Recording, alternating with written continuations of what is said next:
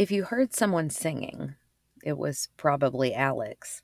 If a friend or family member found themselves laughing at a funny TikTok video, Alex was probably the one who created it. If you overheard someone making small talk with a stranger or calling the delivery person by name, it was likely Alex. And if you needed someone to help out when all else failed, you could count on Alex. He was the constant in most people's lives who was always there with a smile and an even quicker laugh. It's what makes the world seem all the more empty without him. The world lost that light in February 2021. While his death has officially been ruled a suicide, many details concerning the evidence, as you'll hear in our coverage, will have you questioning that ruling and instead shouting for justice. This is the case of Alex Van Dalsen.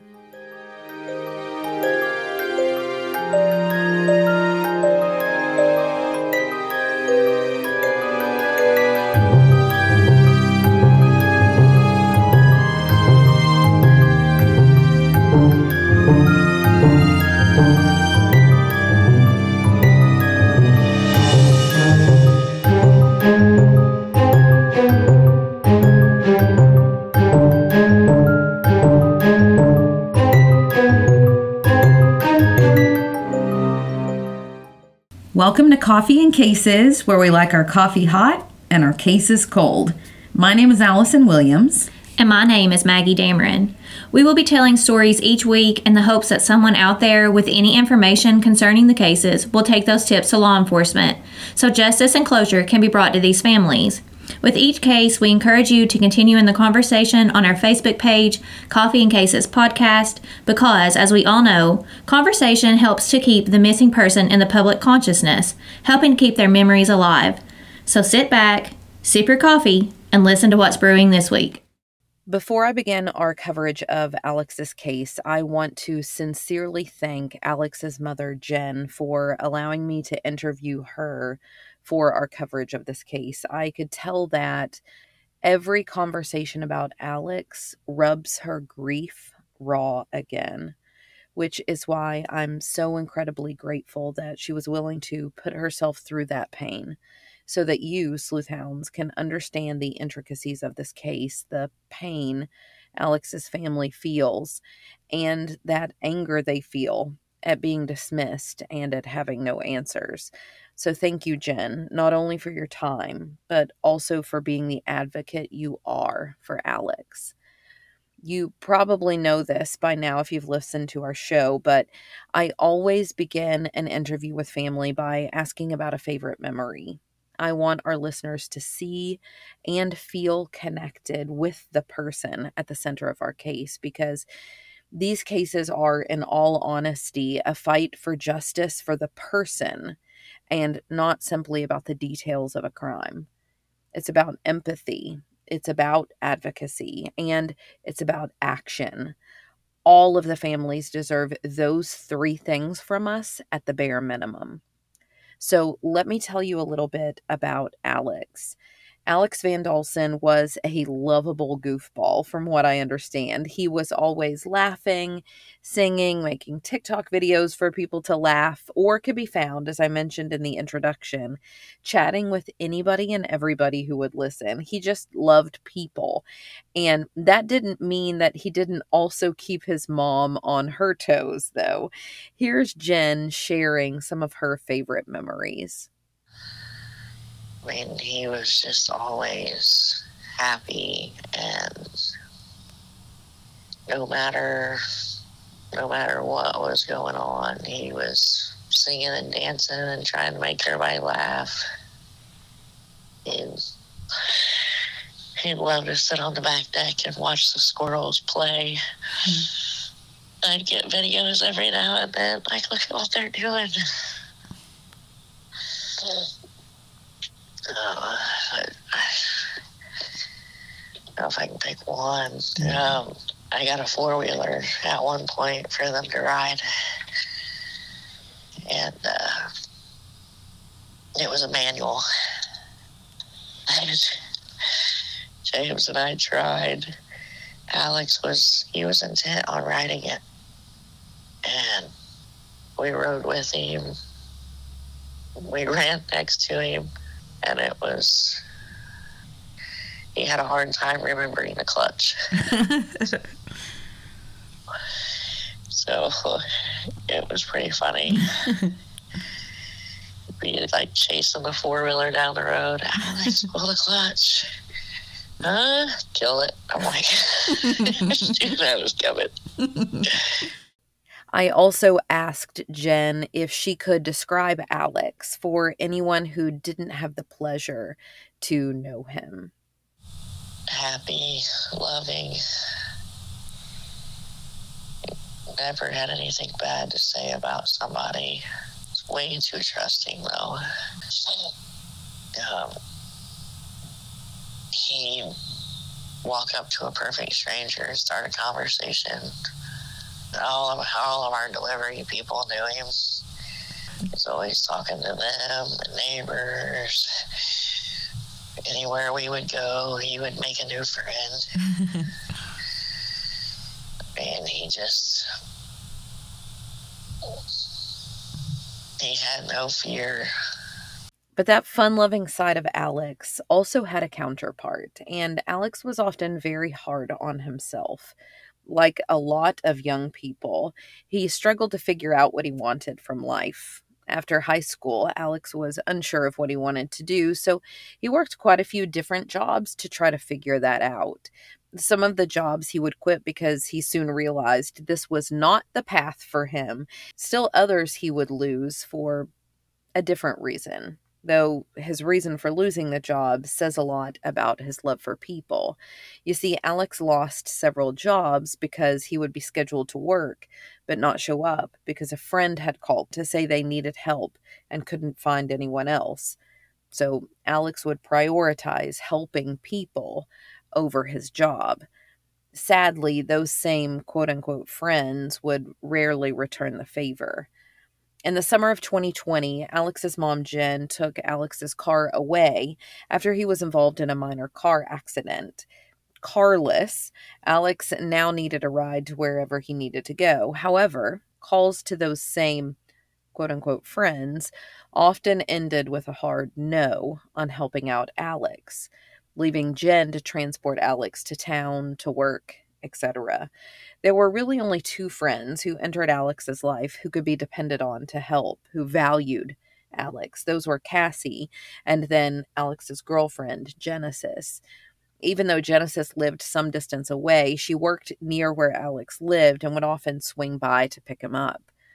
But Alex was over the moon when he got his vehicle back because one of his favorite things in the world was driving. Jen told me that he drove everywhere. In fact, she said every vehicle Alex ever had, he quote, put the miles on, end quote. It was relaxing, even therapeutic for Alex, just like writing was to him as well. Driving and writing were forms of release for the depression and anxiety Alex would sometimes feel. He had tried therapy, and things had improved drastically, including his grades at school while he attended. But when his therapist left to move out of state, Alex wasn't able to find another therapist with whom he could open up as he could with the last one. That's why he tried to find his own healthy outlets for those feelings. The year Alex had begun therapy was a hard one for him. You see, when Alex was younger, his parents hadn't had the best relationship. It was a pretty volatile marriage that Jen had originally believed she had hidden from the kids. When she realized that they knew more than she thought, she had filed for divorce. Jen told me, quote, Unfortunately, by then, they knew way more than they ever should have, end quote. Alex was 13 at that time, a tough age for kids anyway, let alone when dealing with family separation. It's a time when most every child tries to buck the system, question rules, and experiment to see what you can get away with. I'm sure most of you listening remember times as a teenager when you thought you knew better than your parents and did things they expressly told you not to do. Alex was just like all of us in that respect. For a short period of time, when Alex reached his late teens, he expressed that he didn't like rules and instead wanted to hang out with people in their mid 20s and smoke weed, things his mom Jen forbade him to do. Jen told me in our interview that during this time in Alex's life, Alex was prompted by his other parent to write a letter to a judge that Jen was emotionally abusive because she didn't allow Alex to make his own choices. It was around this time that Alex's biological father filed for custody, Jen stated. Interestingly, Jen and her ex had other children together who were living with Jen who were not part of these claims, nor of the custody fight.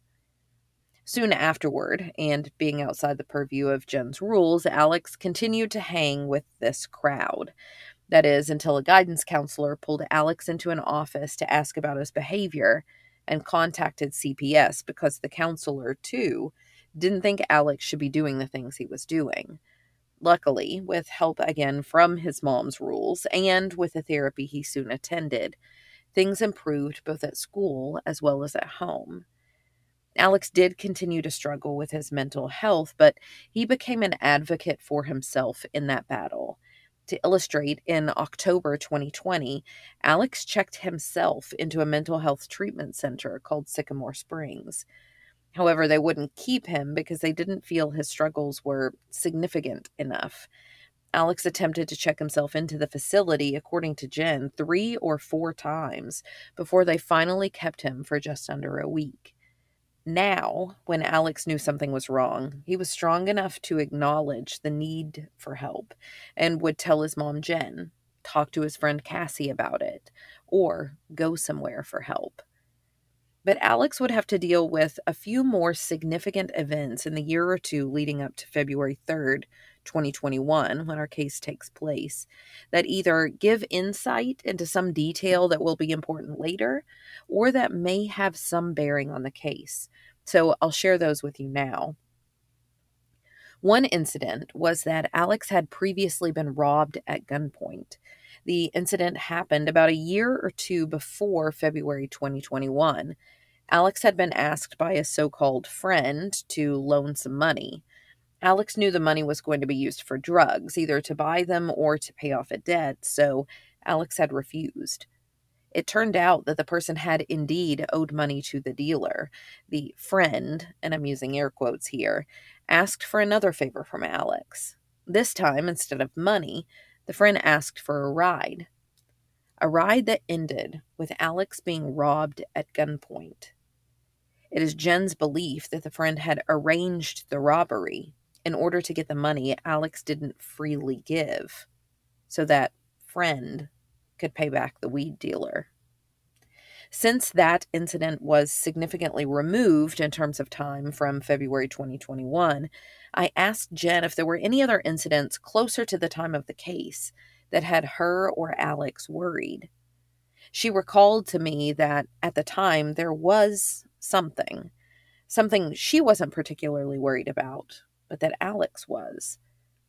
She told me that maybe six to eight weeks prior, there was again a group of air quote friends causing issues with the common theme of if you don't do things our way, then we'll harass you.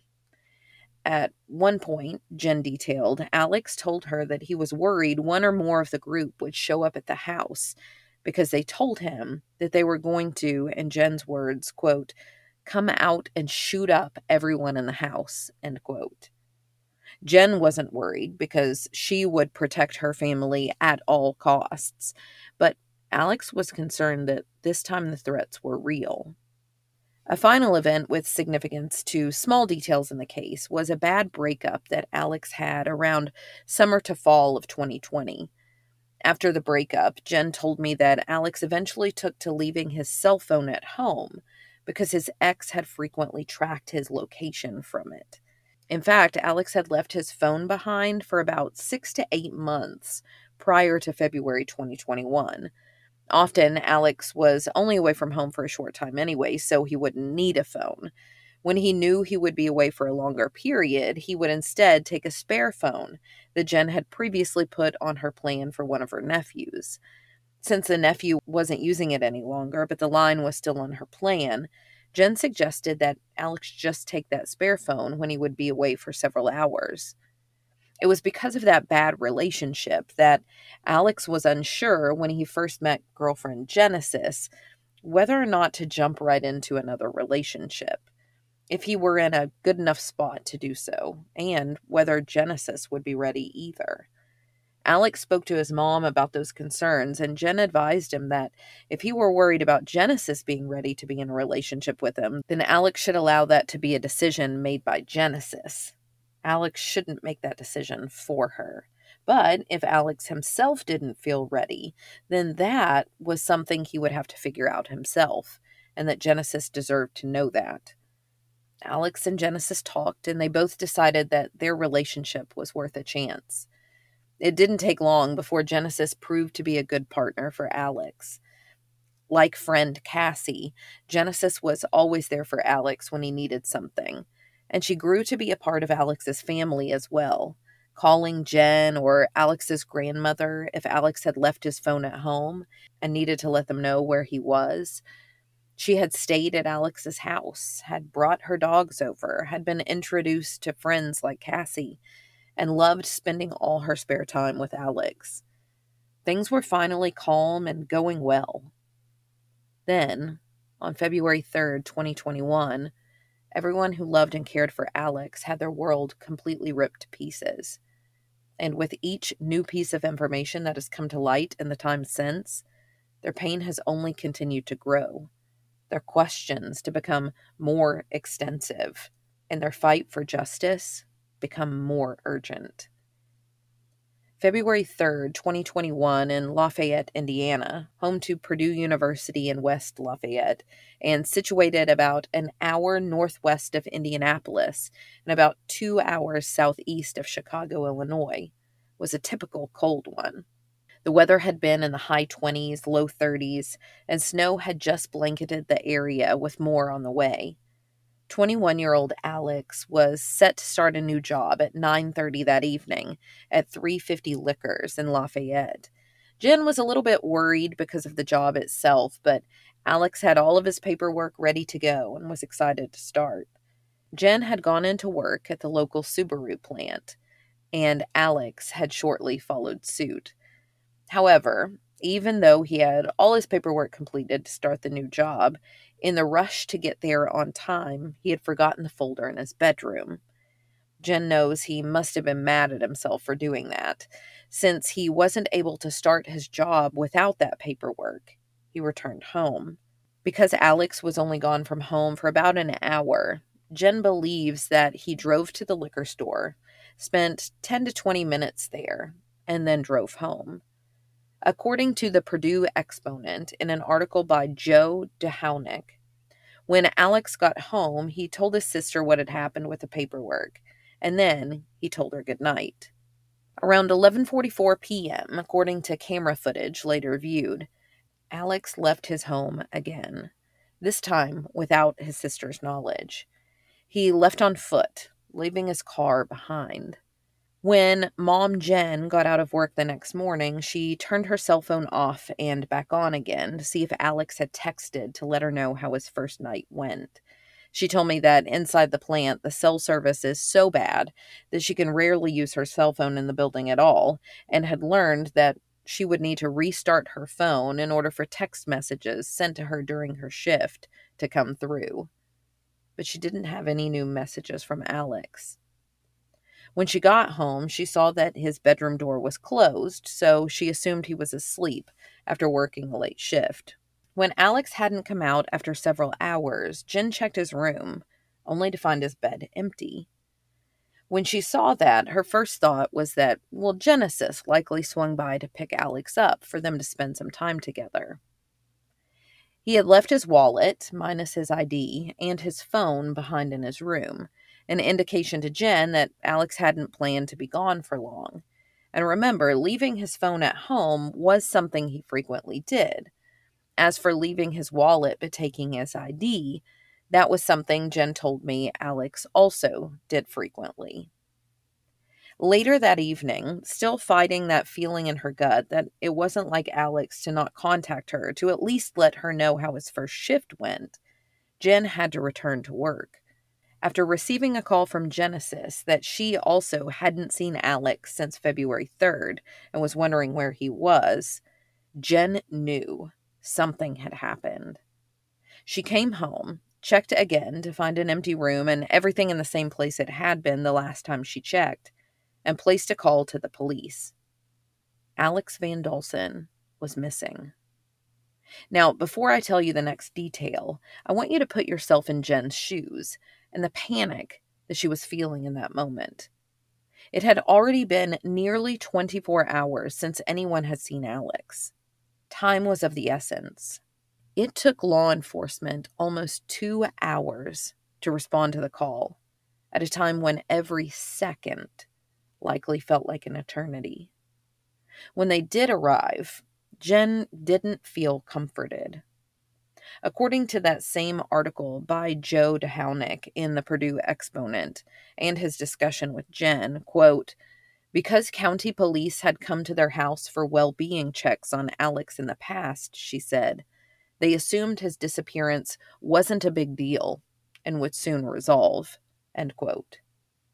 In other words, Jen didn't feel that law enforcement understood the urgency that she herself felt. They searched Alex's room and found a note stuck somewhere on, on his desk. It read as follows quote, Please give back to Genesis her journal, boxers, house key, bracelet, anything else she has here. End quote. Along with the list, Genesis' phone number was written three times on the document. When police found the note, they didn't think anything of it, telling Jen specifically that they didn't think it was a suicide note or anything of the sort, just a spur of the moment list instead. They also found the video footage that showed Alex leaving his car behind to walk off screen, away from town because he left his car behind, didn't take his phone, and wasn't dressed for the weather. The temperature was below freezing. There were several inches of snow on the ground, and Alex was wearing just a black sweatshirt with a Chevrolet emblem on the front, brown leather boots, and gray sweatpants layered over blue jeans, but no coat. Jen believed that he likely took a ride with someone. After all, Alex had severe asthma and Jen said that he could barely walk several yards, especially in the cold air, without needing his inhaler. If he had planned on going any significant distance for that reason, he would have taken his car. Still, Jen didn't get the feeling that the Tippecanoe County Police Department was taking her missing person report as seriously as she knew it deserved. While waiting for law enforcement to begin investigating and hopefully find Alex, Jen began doing what she could on her own. As a parent, there is no part of you that's good at waiting when your child hasn't come home. As part of her own search, Jen accepted help from friends and family as well as community members to look in any place they knew Alex frequented. One member of the community even showed up with a search dog to try to help pick up Alex's scent. However, additional inches of ice and snow between February 3rd and February 5th, when the dog was brought, proved detrimental to the attempt. When the dog did trail Alex's scent down the road to an intersection before the scent was lost again, it made Jen sure that it was likely someone had picked Alex up. But who? And where had they gone? As the days passed, those questions loomed larger. When law enforcement pulled into Jen's home on February 9th around 4 p.m., she knew right away why they were there.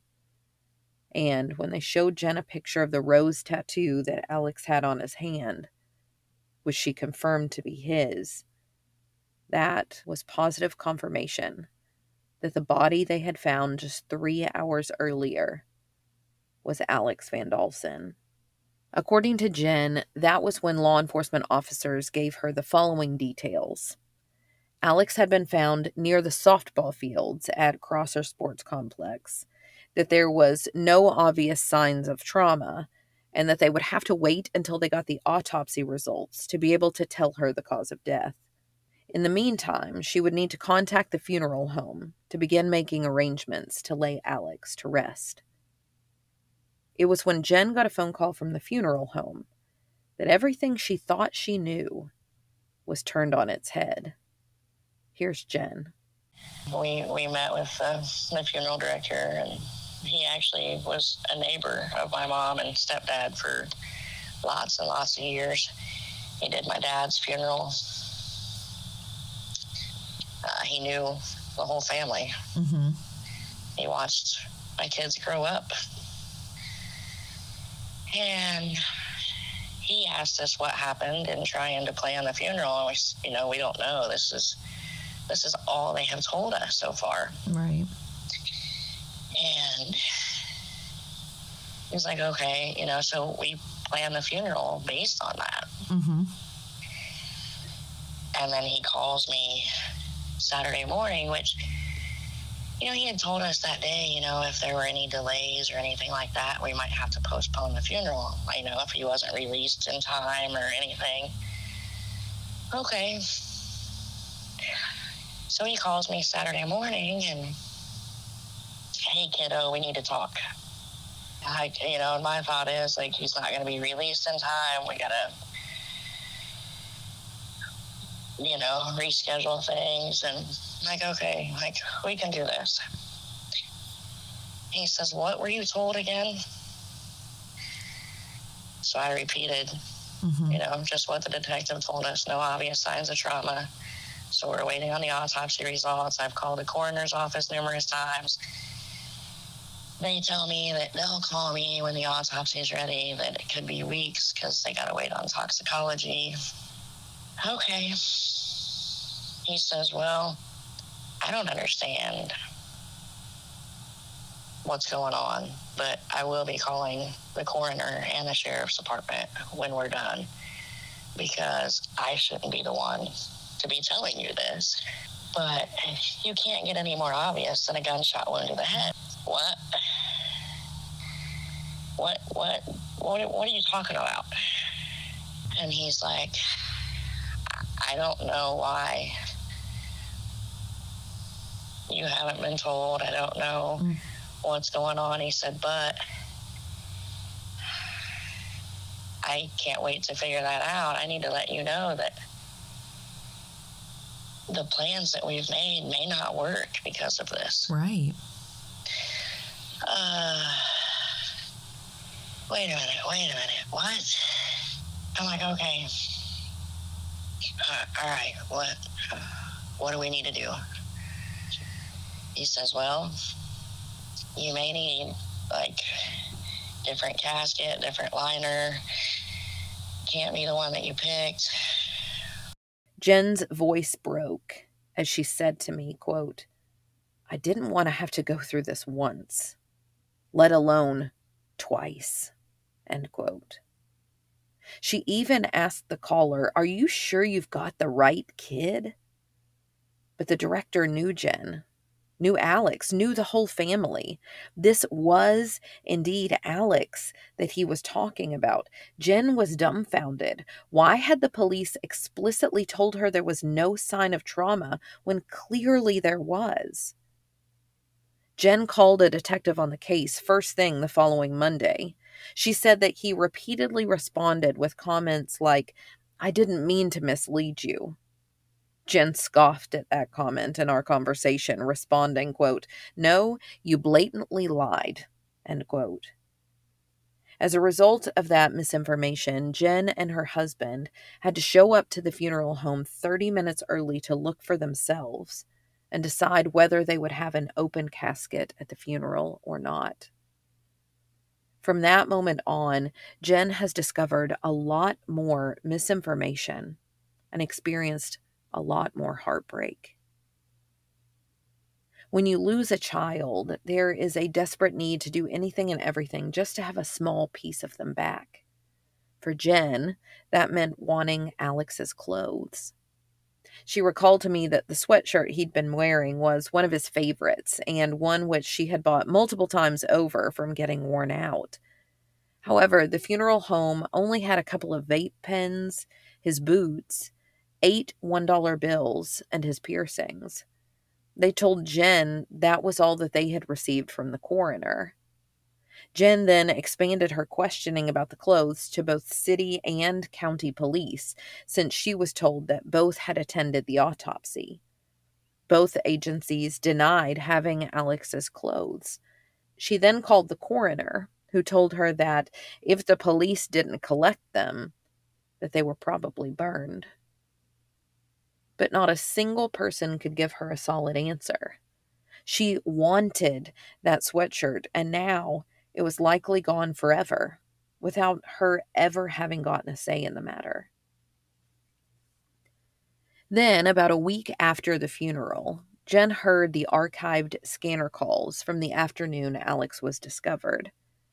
Jen and her husband wanted to visit the area because they were told that Alex's ID, which we know was not in his wallet, was also not found on his person. They wanted to go look for it. On those scanner calls, she heard several cops who had gotten lost trying to find the location where Alex was. As such, one officer gave explicit instructions on how to get there. Jen followed those instructions and that's when she learned that Alex was not found near the softball fields, as she had also previously been told.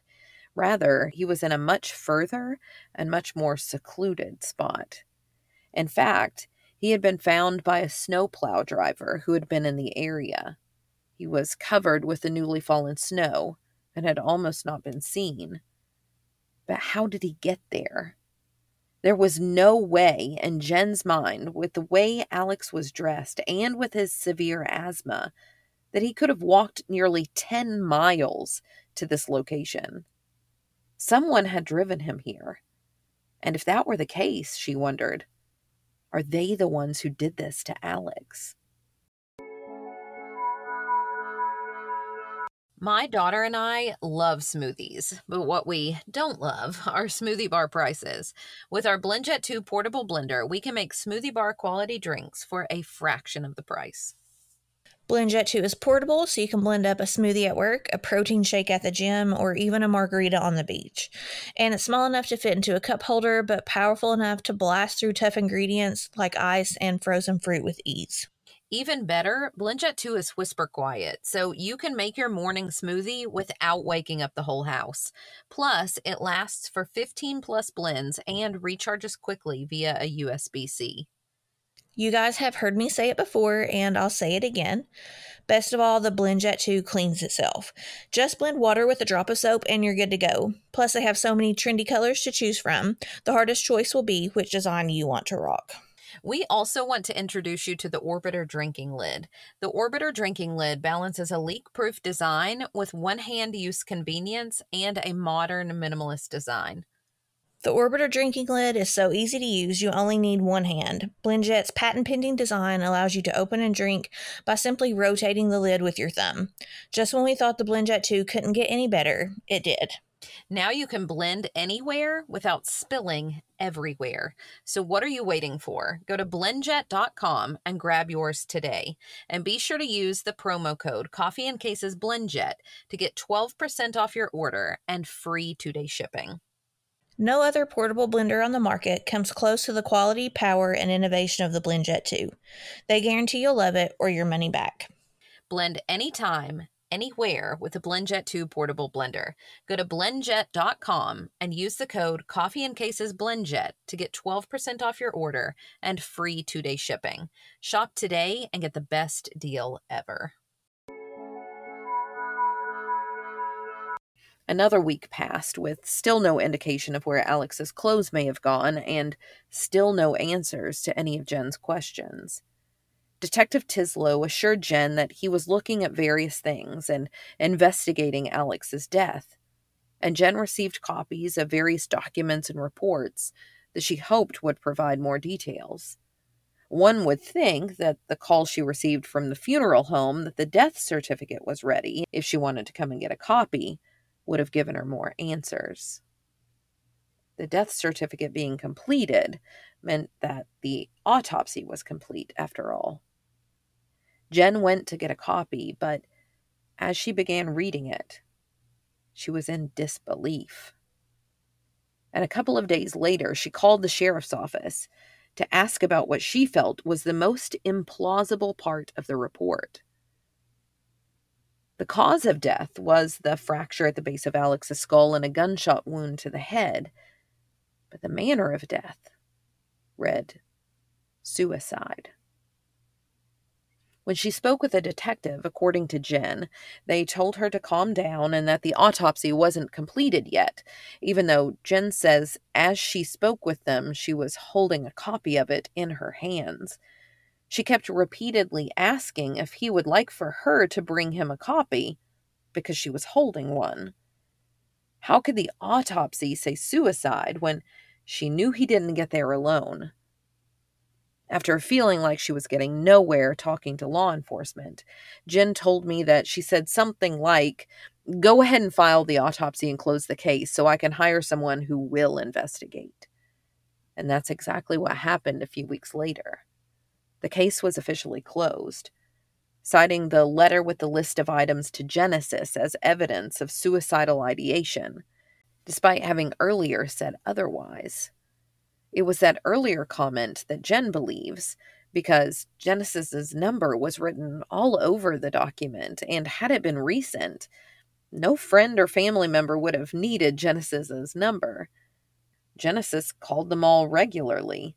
It made a lot more sense if the list had been written after Alex and Genesis began seeing each other, around the time when Alex began questioning if they were ready to be in a relationship. After the case was closed, Jen immediately submitted a request for all the reports related to Alex's case. When she received them, Jen says she was shocked yet again. When Jen had received the autopsy, she knew it was short. Now she knew why. Citing the fact that Alex's body was frozen as justification, the autopsy had only been completed on Alex's head. Jen, understandably, was infuriated. The purpose of an autopsy is to provide as much information as possible, but a full autopsy wasn't completed. Had there been other injuries to his body? We don't know. Was there gunpowder residue on his hand? We don't know. Jen specifically asked law enforcement about gunpowder residue, though, since Alex's death was ruled a suicide. The response she got was that they no longer test for gunpowder residue because it's no longer admissible in court and because the powder can carry such a distance. Jen said to me, quote, I still think 30 seconds of their time could have answered some questions, end quote. The autopsy also listed the time of death as the date and time when Alex was found. There wasn't any indication that an attempt had been made to determine a more accurate time of death between February 3rd and February 9th, as again, any detail could provide more information that could prove invaluable.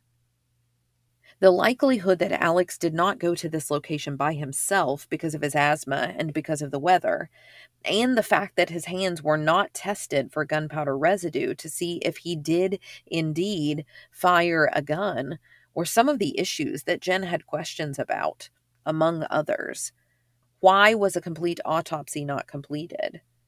She read in the reports that a gun was found under Alex's body partially under his back hip and his elbow. Whose gun was it? Was it tested to know if it had recently been fired? No such test nor answers were in the reports.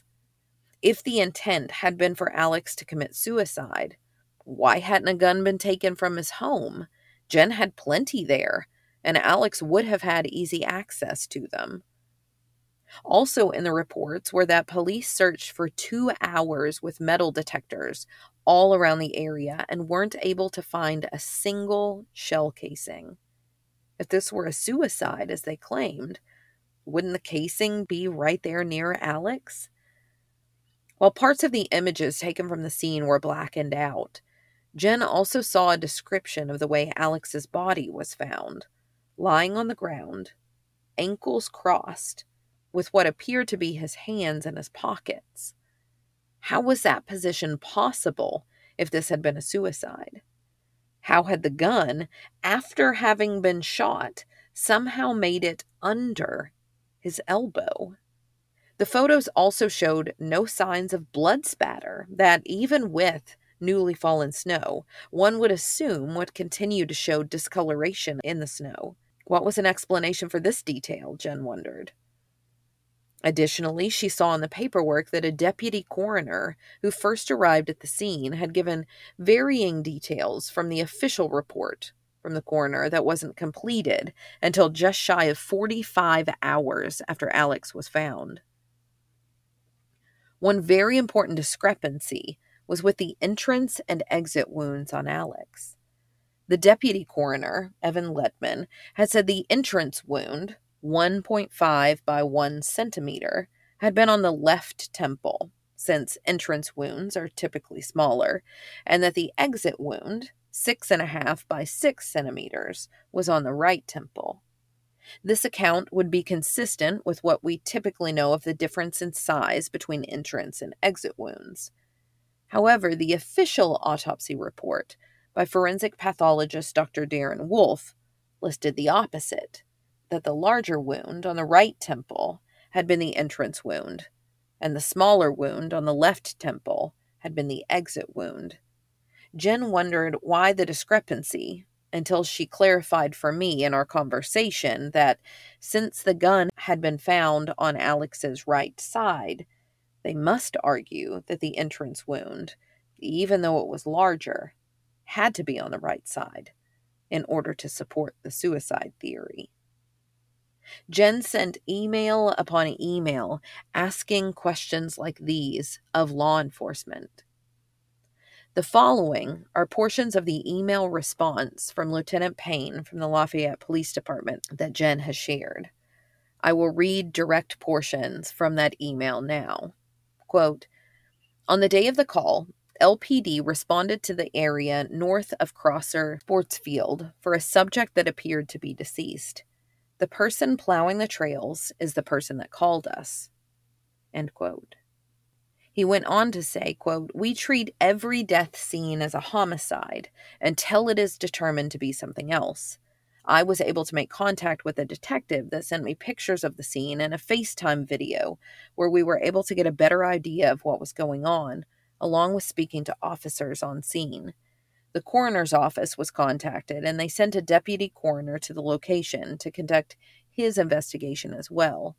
Over the course of the next few hours, the CSIs and detectives spoke to the person that located the body along with two individuals that got their vehicle stuck at a different portion of the trail. As for questions about the gun, Payne wrote, quote, I do not know where the gun came from at this point, end quote.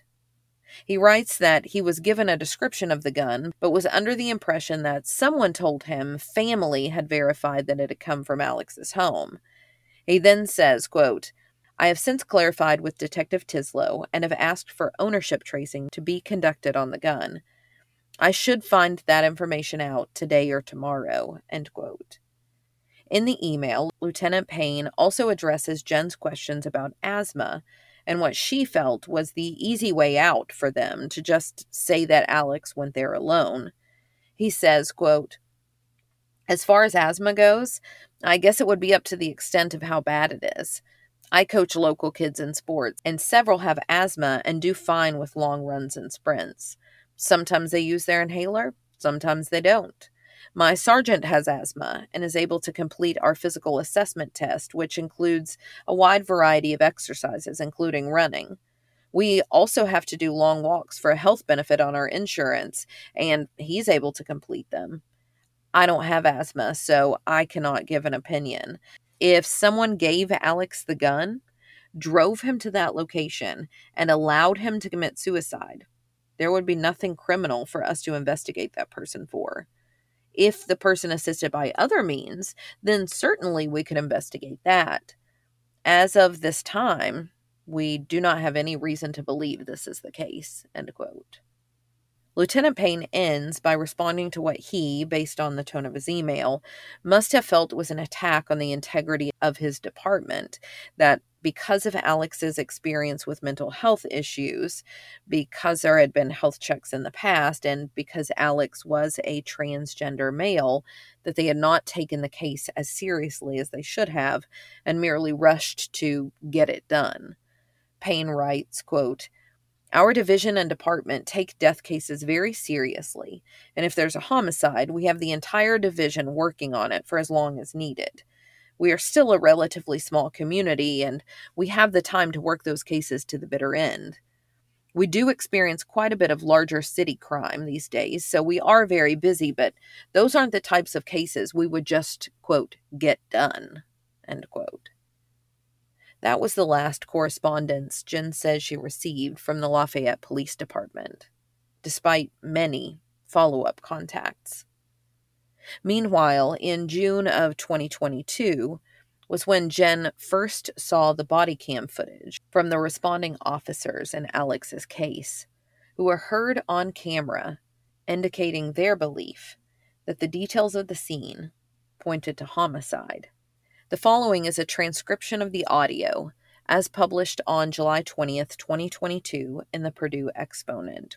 Quote, several Lafayette police officers huddle around a snow-covered body. They've placed him here, Officer Jacob Daubenmire says to the other officers. He was killed somewhere else. That's my guess. It looks like his hands are in his pockets, Officer Brian Landis says, moving his own hands to simulate shoving them into a pullover hoodie pocket. Mm hmm, a third officer concurs. That's weird, Landis continues. Daubenmire trudges back to his squad car through the heavily packed snow. It looks like they've dumped him here, he says. His legs are crossed, and his arms are in his pockets. With this newfound information that responding officers believed it to be homicide, leads us to question why were law enforcement now claiming it was suicide? And what reason did they give about the change in entrance and exit wounds? While those answers were not provided to Jen, they were given to the media. Here's what they've said. While Lieutenant Payne would not respond specifically about Alex's case, he did answer questions for the Purdue exponent that were more generalized. He said, quote, if the weapon used is still present, it's a lot more likely the death was suicide, end quote. It seems as though he's taken that comment to heart in Alex's case. A present weapon equals suicide. The Purdue Exponent reported on a conversation they had with Tippecanoe County Coroner Carrie Costello. Quote, Costello said the responding officers and deputy coroner aren't experts, to my knowledge, and any conclusions they came to were simply preliminary observations. End quote of the entrance and exit wounds, she went on to say the following quote, There are so many factors that go into that, she said, including the type and caliber of the bullet and the direction it travels through the body. A recent study published in the National Library of Medicine, however, says entry wounds are typically smaller and more regular than exit wounds. Exit wounds are typically larger and show outward beveling of tissue. But Captain Clyde said that when a gun is in close proximity to the victim, it's easy to mistake the entry and exit wounds, even by an ER doctor. End quote. Are these true explanations or are they justifications? As for why Alex's body was positioned in a way that didn't seem to support suicide, Costello noted, quote, Sometimes death doesn't happen simultaneously. There are some people that survive this. End quote. Law enforcement also responded to the media concerning Jen's claims that she wasn't given the information about the gun's owner. Police told media that they don't know why Jen hadn't known the owner of the gun until about a year later because they argue that the owner of the gun was listed, they said, in all the paperwork that Jen had received from them in March. Perhaps, they had indicated, Jen just didn't know how to find it. Jen responded to that claim in our conversation by arguing that she didn't understand why police said the name of the gun owner was in the paperwork in March when she had gotten a response from Lieutenant Payne a month later, in April, that said he didn't know the owner of the gun either, but would learn that information in a day or two. With that said, law enforcement were able to determine the owner of the gun found at the scene. Well, at least narrow it down to one of two people. You see, Jen isn't exactly clear to this day on whether the gun belonged to Alex's best friend Cassie or Cassie's ex wife. The two had together purchased two guns, one for each of them. The couple had been on again and off again for some time by February of 2021, with Cassie's ex moving out and moving back in several times. The only thing that is clear is that uncertainty surrounds every detail of Alex's case. Nobody is certain of how the gun ended up at the scene, nor of how Alex could have been in possession of the firearm. According to an article in the Purdue Exponent from July 20th, 2022, Cassie wasn't even aware herself that the gun found at the scene was registered to her. She told reporter Joe DeHownick that she didn't learn that detail until 17 months after Alex's death in July 2022, when the Lafayette Police Department captain called to give her that information. Jen isn't even convinced that the weapon found at the scene is even the murder weapon, because it was never, to her knowledge, tested. Jen has become a pro at research since Alex's death. She told me that in the research she has completed, she didn't see any findings indicating that a 9 millimeter, as the black and pink camouflage gun found under Alex was, correlates with the size of Alex's wounds. Since Jen isn't convinced the gun at the scene was the murder weapon, the very reason law enforcement give as to why they believed Alex's death to be a suicide, I asked her how she believed it got there. Here's what she said. I think it was either planted or by by the way that he was laying when they placed him there. Mm-hmm. That maybe he knew, like, okay, I don't fully trust this person, and had it in his back waistband or something. Her feeling is that Alex had likely had the gun for protection. In Jen's mind, that would explain why the type of gun doesn't match the wound, and if it fell out of his waistband, how it ended up in the position that it was in, in a way that the suicide ruling can't fully explain. She wonders is that why Alex walked off camera to catch a ride? Because he knew Jen wouldn't like or trust who was picking him up. Why else would the person have not pulled up right in front of the home. Getting answers has proven even harder now that law enforcement have stopped responding to Jen. When asked about the case, law enforcement have told several media outlets that they stopped communicating with Jen and with the media because she had hired an attorney, filed a tort claim against them, and had started a social media group about the case. I asked Jen about that claim, to which she laughingly replied, quote, I can prove a timeline to show that the communication stopped long before those things happened. End quote. She said the last communication with law enforcement was on April 5th, 2021, in the email from which I shared portions. She told me she didn't contact an attorney until July of that year. The attorney told her that the only course of action she could really do would be to file a tort claim, which she did in August, claiming that TCPD and the LPD failed to issue a silver alert, conduct a missing person search, and appropriately conduct a murder investigation because Alex was transgender. By that point, several months had already passed with no correspondence. Jen told me about her fight to get answers. And who in the hell wants to do this with their life every day? I want to remember my child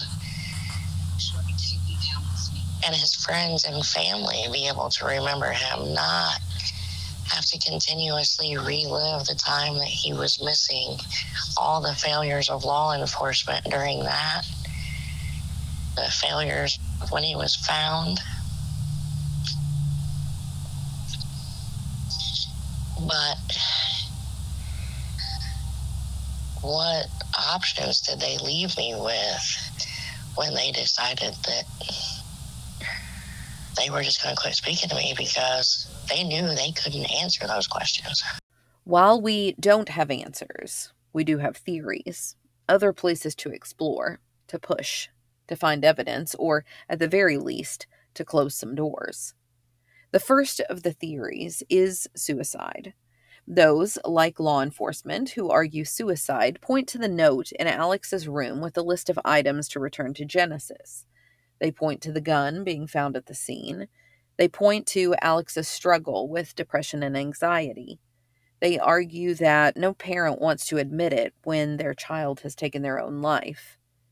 In the article, Was Son's Death Really a Suicide? New video adds to mother's concern about 2021 shooting by Joe DeHownick, published in the Indianapolis Star. Quote, Police and the coroner told Indy Star they stand by their findings. They said the new concerns raised by Van Dalsen are not enough to reopen the investigation. What a grieving mother sees as critical discrepancies, they said, are the result of different roles and levels of expertise between patrol officers who initially respond to crime reports and the investigators who follow up to determine what happened. End quote. But just because someone is struggling with their mental health doesn't mean this is an open and shut case. After all, as Jen pointed out, why was Genesis's number written all over that note when they all knew her number? Unless it was from early in their relationship. And Jen says, Alex loved to write. She is convinced that if Alex had been planning to commit suicide, he would have left a note. Also, if suicide were the intent, why not take a gun from the home? Why not drive there? How do we explain the placement of the gun, of crossed ankles and hands in pockets, of the lack of blood spatter? Where's the shell casing? Here's what Jen said. I think a lot of people look at it and, oh, you know, grieving mom can't accept the fact that her son did this. Mm. Uh, like, no. Mm-hmm. If this is what happened, I would accept it. But you can't prove to me that this is what happened because everything that you're showing me shows me something different. I tried in the beginning, like, explain this to me. These are my questions, these are my concerns. Explain how you got this from this because nobody else can put two and two together and get four in the manner that you have. So help me make sense of it. And they could not. And even if we can explain away some of these questions, can we really explain away all of them? I'm not convinced that we can. The second theory is that his death was caused by a so called friend. Jen feels in her gut that one or more of those quote unquote friends know more than they've let on. Her gut tells her that they must, or why would Alex have walked off screen to get into a vehicle, as she's convinced he did? Recall the asthma, the weather, and the search dog stopping at the intersection. As I stated before, that would explain the position of the gun if Alex had taken it from Cassie's for protection. It would explain why, in Jen's estimation, the wounds don't match a 9 millimeter, because perhaps they didn't come from a 9 millimeter. It would also explain why there's no shell casing. It could explain the posing of Alex's body. And in Jen's mind, she now goes back to those worries Alex had about the threats made by those friends to, quote, come out and shoot up everyone in the house, end quote. Of him telling Jen that they would harass if they didn't get their way. She wonders if Alex had finally told one of them no, and this was the result. After all, one had set Alex up previously to be robbed at gunpoint over saying no to loaning money. Could something like that have happened again? But this time, it cost Alex his life. The third theory is that something else happened to Alex after leaving home that snowy, cold February night. Perhaps something that someone out there holds the answer to. Jen points out that there were two individuals police said they spoke to whose vehicles had been stuck in the snow not far from where Alex's body was found. According to Jen, the stories told by the vehicle owners and when they were stuck has changed several times. I wasn't able to find concrete information about those vehicles nor the owners to verify, but at the very least, she wonders if they heard or saw anything that could provide more information. Jen went on to say that also near the scene was a tent that a homeless man lived in. Although, again, I wasn't able to verify with law enforcement, it's Jen's understanding that the police made no attempt to contact nor question that man? What other information could be out there? What other questions haven't been asked? What really happened to Alex Van Dalsen? Unfortunately, so many of these questions can't be answered now since a test was never completed for gunpowder residue. The gun wasn't processed to verify if it had been fired recently. No shell casing was found. A full body autopsy was never completed, and Alex's clothing has mysteriously disappeared. But all of those roadblocks haven't stopped Jen from trying to find out what happened to Alex. Most recently, unsuccessfully, she tried to get the case reopened through the Indiana State Police. I asked Jen what reason they gave, but she didn't feel she ever got a clear answer to that question other than having the personal impression that she had, in her words, quote, hit a blue wall, end quote, and that she, quote, didn't feel they had any intention to reopen the case, end quote. Jen has faced some criticism online for her questioning of the police in Alex's investigation, that she is, quote, blaming police because she didn't get the outcome she wanted, end quote. She responded to those accusations on Facebook, and I want to read you her response because it is powerfully worded. She wrote, quote, No, a dead child is never an outcome a real parent wants, but I'm not blaming the police for that. Do I think they could have done more to help find Alex? Yes. If they had, could we have found him alive? I'll never know. I'm definitely blaming them for willfully failing to do their jobs when he was found. So, to message me and say I did not get the outcome I wanted, you're right, I didn't. I want Alex safe at home with his loving family, but since that can't happen, I want answers as to how and why this happened and who participated in it. I will continue to fight to find those answers until my very last breath. End quote. But sleuthhounds, we can fight for answers alongside her. First, join the Facebook group called Justice for Alex Blake Van Dalsen to show your support. A link is in our show notes. Second, sign Jen's change.org petition.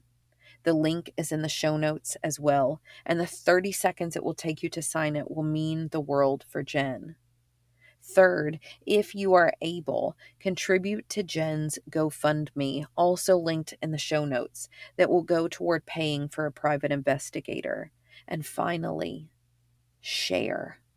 Share Alex's story. Share a link to this episode.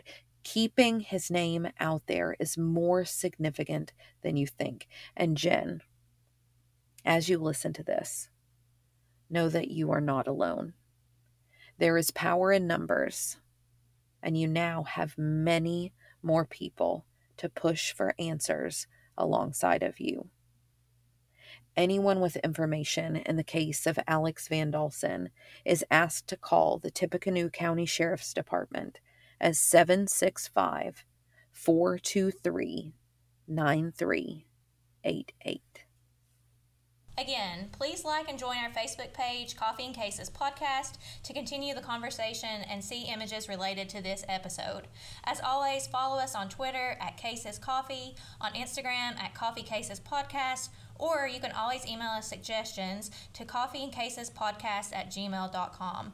Please tell your friends about our podcast so more people can be reached to possibly help bring some closure to these families. Don't forget to rate our show and leave us a comment as well. We hope to hear from you soon. Stay together. Stay safe. We'll, see, you next week. If